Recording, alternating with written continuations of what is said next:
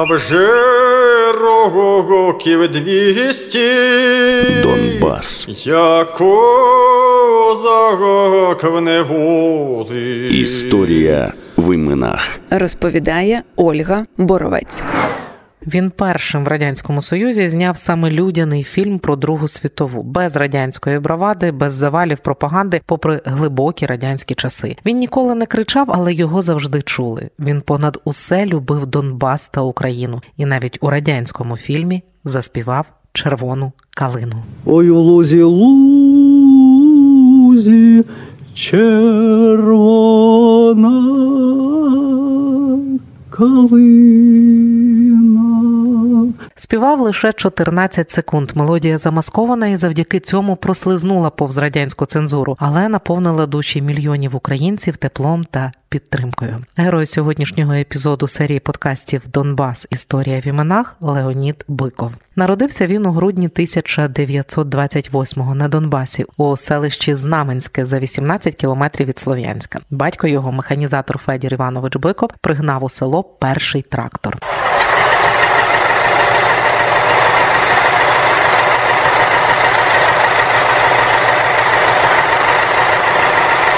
За рік після народження Леоніда Бикова родина переїхала у Краматорськ. Моє коріння з прокатки, казав Биков. Прокатка це район Краматорська. Саме у Краматорську Биков пішов до першого класу. Там вперше виступав перед публікою. А у четвертому класі Леонід Биков підготував свою першу виставу Таня революціонерка. Вхід коштував 10 копійок, і за цей гонорар маленькі актори потім накупили лимонаду та печива. Як згадувала сестра Леоніда Бикова Луїза, прем'єру святкувала солодким столом. Потім уся вулиця. У 10 років Биков вперше не лише став режисером вистави, але зіграв головну роль у касті по щучому велінню.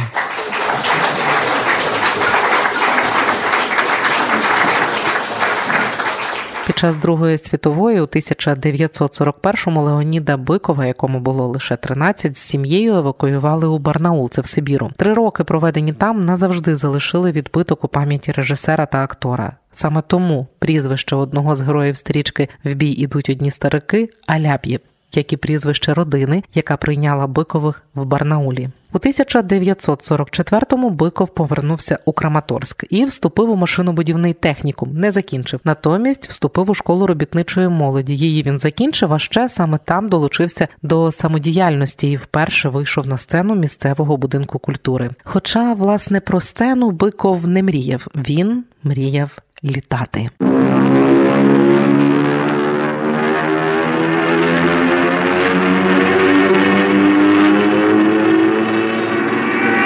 Дитинства вони з найкращим другом Віктором Щедроновим мріяли стати льотчиками, будували дерев'яний літак. Будівництво тривало до моменту, коли Віктор пішов на фронт. З війни він не повернувся. Сам Леонід Биков у свої 15 кілька разів намагався втекти на фронт, але його щоразу відловлювали і повертали додому. Викрили навіть тоді, коли прийшов у військкомат і заявив, що йому вже 18. Щодо польотів, то Биков двічі намагався вступити у льотні училища. З одного його відрахували, бо знову ж таки він приписав собі кілька років, а інше розформували через місяць після початку його навчання.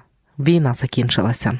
Это детская моя мечта. Не получился из меня летчик. Был я еще, тогда называлась Айрот Тура. Там была вторая ленинградская спецшкола. Отправился я в 43 году учиться летать Месяц, но, в общем, выгнали, расплакался потому что летчику в то время было 136 сантиметров роста. Летчик не получился. Хотелось позже стать летчиком, был в летной, в общем, стал артистом. Розповідав сам Леонід Биков. До слова, це єдина документальна хроніка Леоніда Бикова. То був його виступ у Барнаулі у 1974-му перед прем'єрою стрічки В бій йдуть одні старики. Артистом Бикову теж не відразу вдалося стати. У 1946-му у Київську акторську школу його не взяли через відсутність атестату про середню освіту. Атестат він отримав наступного року і вже тоді, нарешті, вступив на українське відділення акторського факультету Харківського театрального інституту. Як згадувала однокурсниця Бикова Світлана Чібісова, коли він вступав у театральний, був у яскравій картатій сорочці з величезним кучерявим чубом і дитячим обличчям. Тож, коли оголосив, що читатиме Гамлета Шекспіра. Зала вибухнула сміхом. Під час монологу бути чи не бути сміх не могли вже стримати і представники екзаменаційної комісії. Але Биков таки вступив у другому турі. Він обрав монолог із Мартина Борулі, Карпенка Карого, і це відкрило йому двері у театральний світ.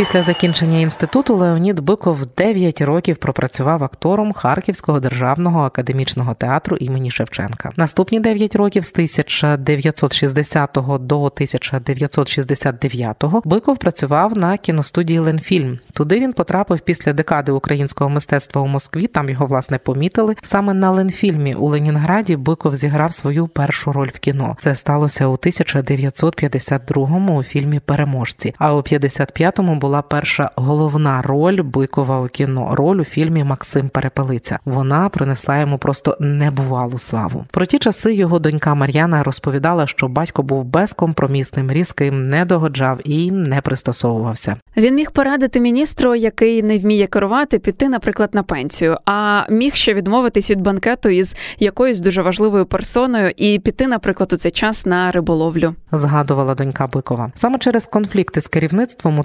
1963-му Биков переніс перший інфаркт. Тоді почав відмовлятися від ролей і майже рік ніде не знімався. Казав, що не хоче брати участь у брехливих і антихудожніх речах.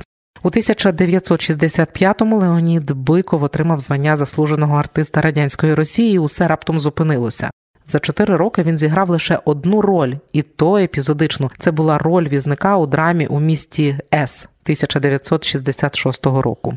У 1969-му актор та режисер повернувся у Київ на кіностудію імені Довженка. Проте працювати йому там не давали. На життя у той час Биков заробляв тим, що писав сюжети для сценок сатиричного кіножурналу Фітіль у листі до свого товариша Миколи Борисенка, актора Харківського драматичного театру імені Шевченка, Леонід Биков згадував: Здається, я себе втратив.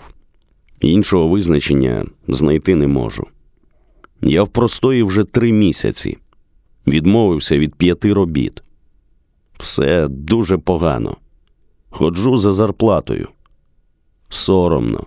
Увесь цей час Леонід Биков мріяв створити фільм про льотчиків. Наприкінці 60-х разом з Євгеном Онопрієнком і Олександром Сацьким Леонід Биков створив такий сценарій такого фільму. Однак до зйомок не міг приступити ще кілька років. Радянська цензура не давала добро на зйомки через негероїчний сюжет. У 1973-му Биков таки зняв у бій ідуть лише старики, і ось що сам він казав про ту стрічку. Это дань моей юности, объяснение в любви к тем, кого я лично знал, многих не знал. Это фильм о тех, кто остался лежать в полях завислой сонной, о тех, кто не пришел домой с войны. У цій картині актор зіграв головну роль. Він мріяв зняти фільм у кольорі, щоб показати красу України, але виділили лише чорно-білу плівку, адже то був фільм не про радянську звитягу. Цей фільм був абсолютно нетиповим воєнним фільмом тих часів. Якщо більшість стрічок були зосереджені на шаблонних образах та пропагандистських тезах, то Биков зосередився на людях. Це фільм про людей, які воюють, про їхні не лише сильні, а й слабкі сторони, не лише про героїзм, а й про страх. Фільм дуже музичний і не випадково. Сам Биков легко опановував будь-які музичні інструменти, а ще задушевно співав. Його улюбленою була таки червона калина, згадували друзі-актори, тому не оминув нагоди заспівати її і у фільмі. Ой у лузі лузі червона калина. Той фільм тяжко дався Бикову. У 1973-му під час зйомок Биков переніс мікроінфаркт, на ногах переніс. Для Бикова дуже важливо було показати фільм В бій йдуть лише старики у себе вдома, в Краматорську. Адже прототипом одного з героїв смуглянки став той самий друг Віктор Щедронов, з яким робили дерев'яний літак, який став військовим льотчиком і загинув.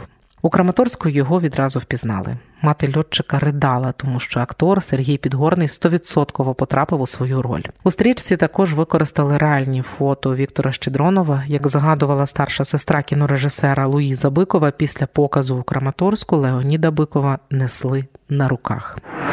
Паралельно з тріумфом фільму Убій йдуть лише старики. Родина Бикова переживала страшну трагедію. Леонід Биков із дружиною Тамарою прожив до кінця життя і мав двох дітей Олександра та Мар'яну. Син перейняв мрію батька, мріяв стати льотчиком. Служити пішов у десантні війська. У той час його батька запросили на творчу зустріч у військову частину. Він блискуче її провів, але пити на банкеті відмовився. Після виступу поїхав у Київ, сказав, що має термінові справи. Після цього його син Олександр, Лесь, як його називали, почав постійно отримувати наряди поза чергою. За місяць режисера запросили знову. Очікували високе начальство зі штабу повітряно-десантних військ. Коли Лесь сказав, що батько не приїде, йому порадили передати, щоб Леонід Биков добре подумав. Після зустрічі з начальством і перегляду фільму п'яний майор сказав Олександру: Ще б хорошу картину не зняти. Деньжіще твій батько відхопив, будь здоров. Ці артисти багатії, а дружини в них повії. Син Бикова Олександр відповів: якби ви не були моїм командиром, я б вам морду набив. Тоді майори з прапорщиком побили Олеся, а щоб уникнути відповідальності, усе списали на божевілля Бикова молодшого. Пригласил э, сержант командиру в, э, там, ну, в казарме, как это называется, какой-то закуток, я не знаю. Вот, сержант э, его пригласил, и его избили. Это не было дракой, это было просто э, побоище. Ну вот, и избитого его, окровавленного, его бросили. Он пришел в санчасть, попросил таблетки от головной боли, его отправили в сумасшедший дом. А потом он месяц в нем проспал, как он говорит, его кололи, он не видел э, даже белых халатов, и его комиссовали. Згадувала Мар'яна Бикова, донька Леоніда Бикова. Після цього Лесь Биков не міг знайти роботу. Діагноз шизофренія був просто вироком у радянському союзі. Аби жити повноцінно, йому треба було пройти повторний огляд, щоб зняти діагноз. Але повторний огляд усі відмовлялися проводити. Цивільні лікарі не хотіли сваритися з військовими, а військові не хотіли йти проти своїх. Друзі Бикова хотіли, щоб Леся поклали на обстеження в Москві, де б його оглянула незалежна комісія. Коли були готові усі потрібні документи і усе було підписано, Київ просто не випустив Олександра. В цей час по усьому союзу люди захоплювалися творінням Леоніда Бикова. Після тріумфу кінофільму «Убій йдуть лише старики у 1975-му Бикову присвоїли звання народного артиста України. Попри таке визнання, за 9 років роботи у Києві йому дали зняти лише два фільми. У 75-му він почав зйомки нової, як виявилося, останньої своєї стрічки. Ати бати йшли солдати. У ній зіграв свою 24-ту головну роль. До зйомок приступили у лютому 1976-го. Перша локація була у Підмосков'ї. Тоді були люті морози. Повернувшись до Києва з експедиції, Леонід Биков зліг з другим інфарктом. Його відправили лікуватися у санаторій Кончазаспа. Звідти він писав у листі. Годинами дивлюся на воду. Був великий розлив, а жити не хочеться. Це не фраза юнака, який кокетує. Ні. Просто не бачу сенсу. Раніше хотілося дістати клаптик землі, побудувати халупу своїми руками, десь біля води, у лісі. А зараз навіть цього не хочеться. Перетворююся у щось на зразок робота. Тоді в один з квітневих днів Леоніда Бикова провідала його колега по роботі, редакторка Київської кіностудії Емілія Косничук. Вона розповіла, що коли вже йшла з лікарні, Биков дав їй сірий паперовий пакет і попросив вручити адресатам. На конверті було написано Івану Васильовичу Миколайчуку і Миколі Павловичу Мащенко. На кіностудії Емілія Косничук поклала пакет Бикова у шухляду свого столу і просто забула про нього. Тим часом син актора знову втрапив у неприємності. У 77-му, поки Биков закінчував фільм «Ати бати йшли солдати, Лесь потрапив у погану компанію. Якось попросив у батька машину покататися з дружками, зупинилися біля ювелірного магазину, сказали Бикову молодшому чекати і пішли на справу. Хтось запам'ятав номер авто і повідомив у міліцію. Того ж дня усіх і затримали. Олександрові світило кілька років в'язниці, але відправили його у психіатричну клініку. Коли Леонід Биков дізнався про це все, у нього знову стався інфаркт. Але лягти в лікарню він відмовився.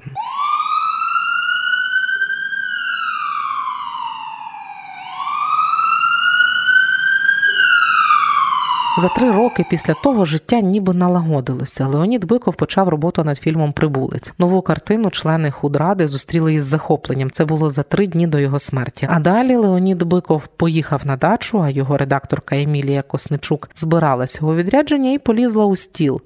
8 квітня 1979-го вона натрапила на пакет Бикова, той самий сірий паперовий пакет, який три роки тому вона забула передати. З цим пакетом в руках жінка вибігла в коридор, де зустріла Івана Миколайчука.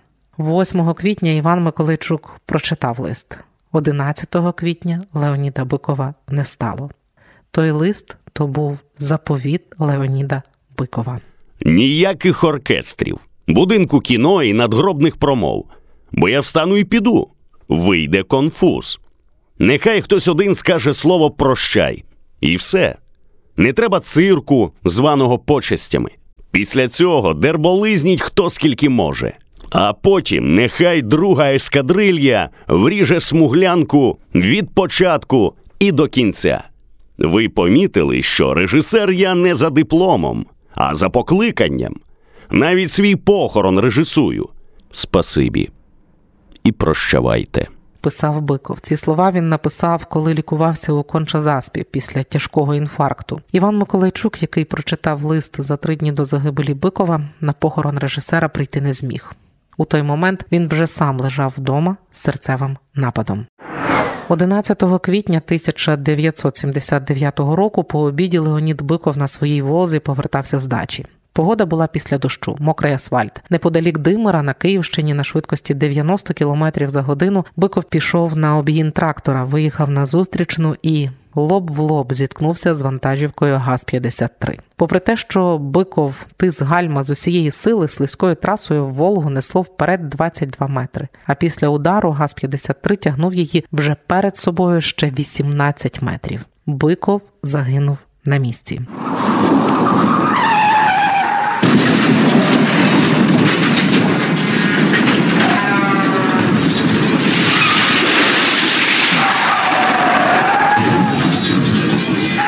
Обговорювали різні версії аж до замовного вбивства. Були і розмови про самогубство, але для них не було підстав. Адже навіть прощальний лист заповіт до своїх друзів Івана Миколайчука та Миколи Мащенка, який Биков писав за три роки до аварії, починається словами Ніколи і нікому не вірте, що я наклав на себе руки. Цю версію спростувало і слідство, встановивши, що навіть у момент зіткнення педаль гальма Волги була до упору втиснута. Експертиза також встановила, що інфаркту у той момент у Бикова не сталося. Він був абсолютно тверезий. Також слідство виправдало водія вантажівки. За два тижні до смерті Леонід Биков їздив у Ленінград провідати у лікарні свого друга, актора Олексія Смирнова. Він у стариках зіграв авіатехніка. У житті сержант Смирнов став повним кавалером солдатського ордена слави. Тож у стариках Биков зберіг в образі авіатехніка його справжнє по батькові Макарич. Кілька годин друзі спілкувалися у лікарні тоді, за два тижні до аварії. Про загибель Бикова лікарі Смирнову не повідомили, щоб не завдавати йому удару. Напередодні випуски 9 травня, вже 1979-го, Смирнов купив кілька пляшок коньяку, аби пригостити лікарів і сказав, що йде дзвонити у Київ льоні. Привітаю зі святом, повідомлю, що виписуюсь. Тоді лікарі повідомили йому, що Леонід Биков загинув. Смірнов мовчки повернувся в палату, ліг на своє ліжко і за хвилину помер. Син Леоніда Бикова Олександр дуже довго не міг оговтатися після смерті батька. Він одружився, але роботу так і не міг знайти зі своїм діагнозом. Він розповідав, що його футболили з однієї інстанції в іншу, від однієї комісії та лікарів до інших. Весь цей час він добивався одного зняття діагнозу, аби мати можливість працювати бодай водієм, адже треба було годувати сім'ю. Якийсь час, завдяки підробленим документам, він зміг пропрацювати на вилові риби у Охотському і Беринговому морях. У цей час в Києві з квартири вигнали його дружину, а синів із садочків. Довелося повернутися знову безробіття і безкінечні інстанції. У 1970-х Олександр Биков проводив неодноразові протести у Києві на Хрещатику. Востаннє це було у березні 89-го. Далі Олександр поїхав у Москву з проханням про еміграцію. Йому відмовили на Красну площу не пустили. Тоді він став біля готелю Москва з плакатом Комуністи, я не хочу жити з вами. Чоловіка скрутили, забрали у в'язницю, а через п'ять днів відправили додому в Київ. Олександр Биков намагався потрапити у Фінляндію, перейти кордон біля Виборга. Його арештували. Він п'ять днів голодував у камері Виборського КДБ. Ще дві спроби перейти кордон той самий результат депортували. Зрештою, його знову відправили у божевільню. Зрештою, Олександрові Бикову вдалося вирватися. Він переплив тису. Далі був угорський табір для біженців. Рішення про депортацію в Союз знову втеча. Далі він дивом уцілів, потрапив в Австрію, а тоді подзвонив матері і сказав, що жити буде в Канаді. Саме в Австрії незалежні психіатри визнали його здоровим. Потім у 1991-му його визнали здоровим і в Канаді. Саме Канада прийняла Олександра Бикова як політичного біженця. За рік до нього приїхала дружина з трьома дітьми. У Канаді народилася четверта дитина. Син Бикова влаштувався працювати будівельником і більше на батьківщину не повертався. У 2009 році в Україні колоризували фільм У йдуть лише старики. Як заявила Мар'яна Бикова, за дозволом до її родини звернулися уже після колоризації. Родичі покійного режисера від колоризації відмовилися і подали позов до суду. Голосіївський районний суд Києва постановив, що фільм мають показувати винятково у чорно-білій версії. Колоризацію визнали незаконною. Компенсація була символічна одна гривня. Проти колоризації родина виступила тому, що коли Бикову виділили саме чорно-білу плівку, він ввів у фільм чимало кадрів кінохроніки, які органічно доповнили фільм і додали йому реалістичного документального настрою. Після колоризації цей задум було знищено. Однокурсник Бикова Микола Мащенко, який теж народився на Донбасі, згадував, як вони з Леонідом Биковим цим пишалися. Сприймали слово Донбас як своєрідний моральний пароль. Микола Мащенко казав, що ключ до розуміння творчості Бикова саме у його вихованні та дитинстві. У Краматорську Леонід Биков, як згадували друзі, ніколи не кричав, розмовляв дуже тихо, бо вважав, що підвищений голос це не повага до співрозмовника. Ой, дівчино, чим ти полонила,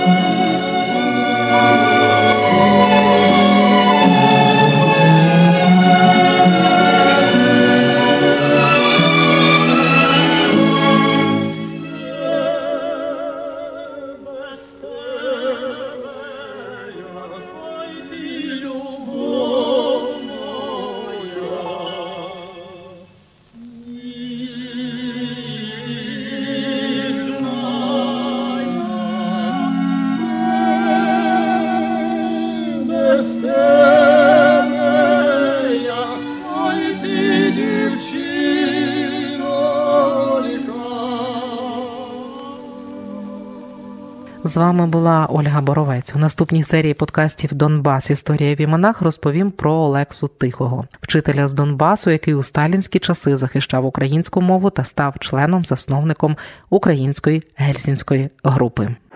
Цей контент створено за фінансової підтримки Європейського союзу. Вміст публікації є одноосібною відповідальністю Deutsche Welle Академії, програми МедіаФіт для сходу і півдня України та не обов'язково відображає погляди Європейського союзу.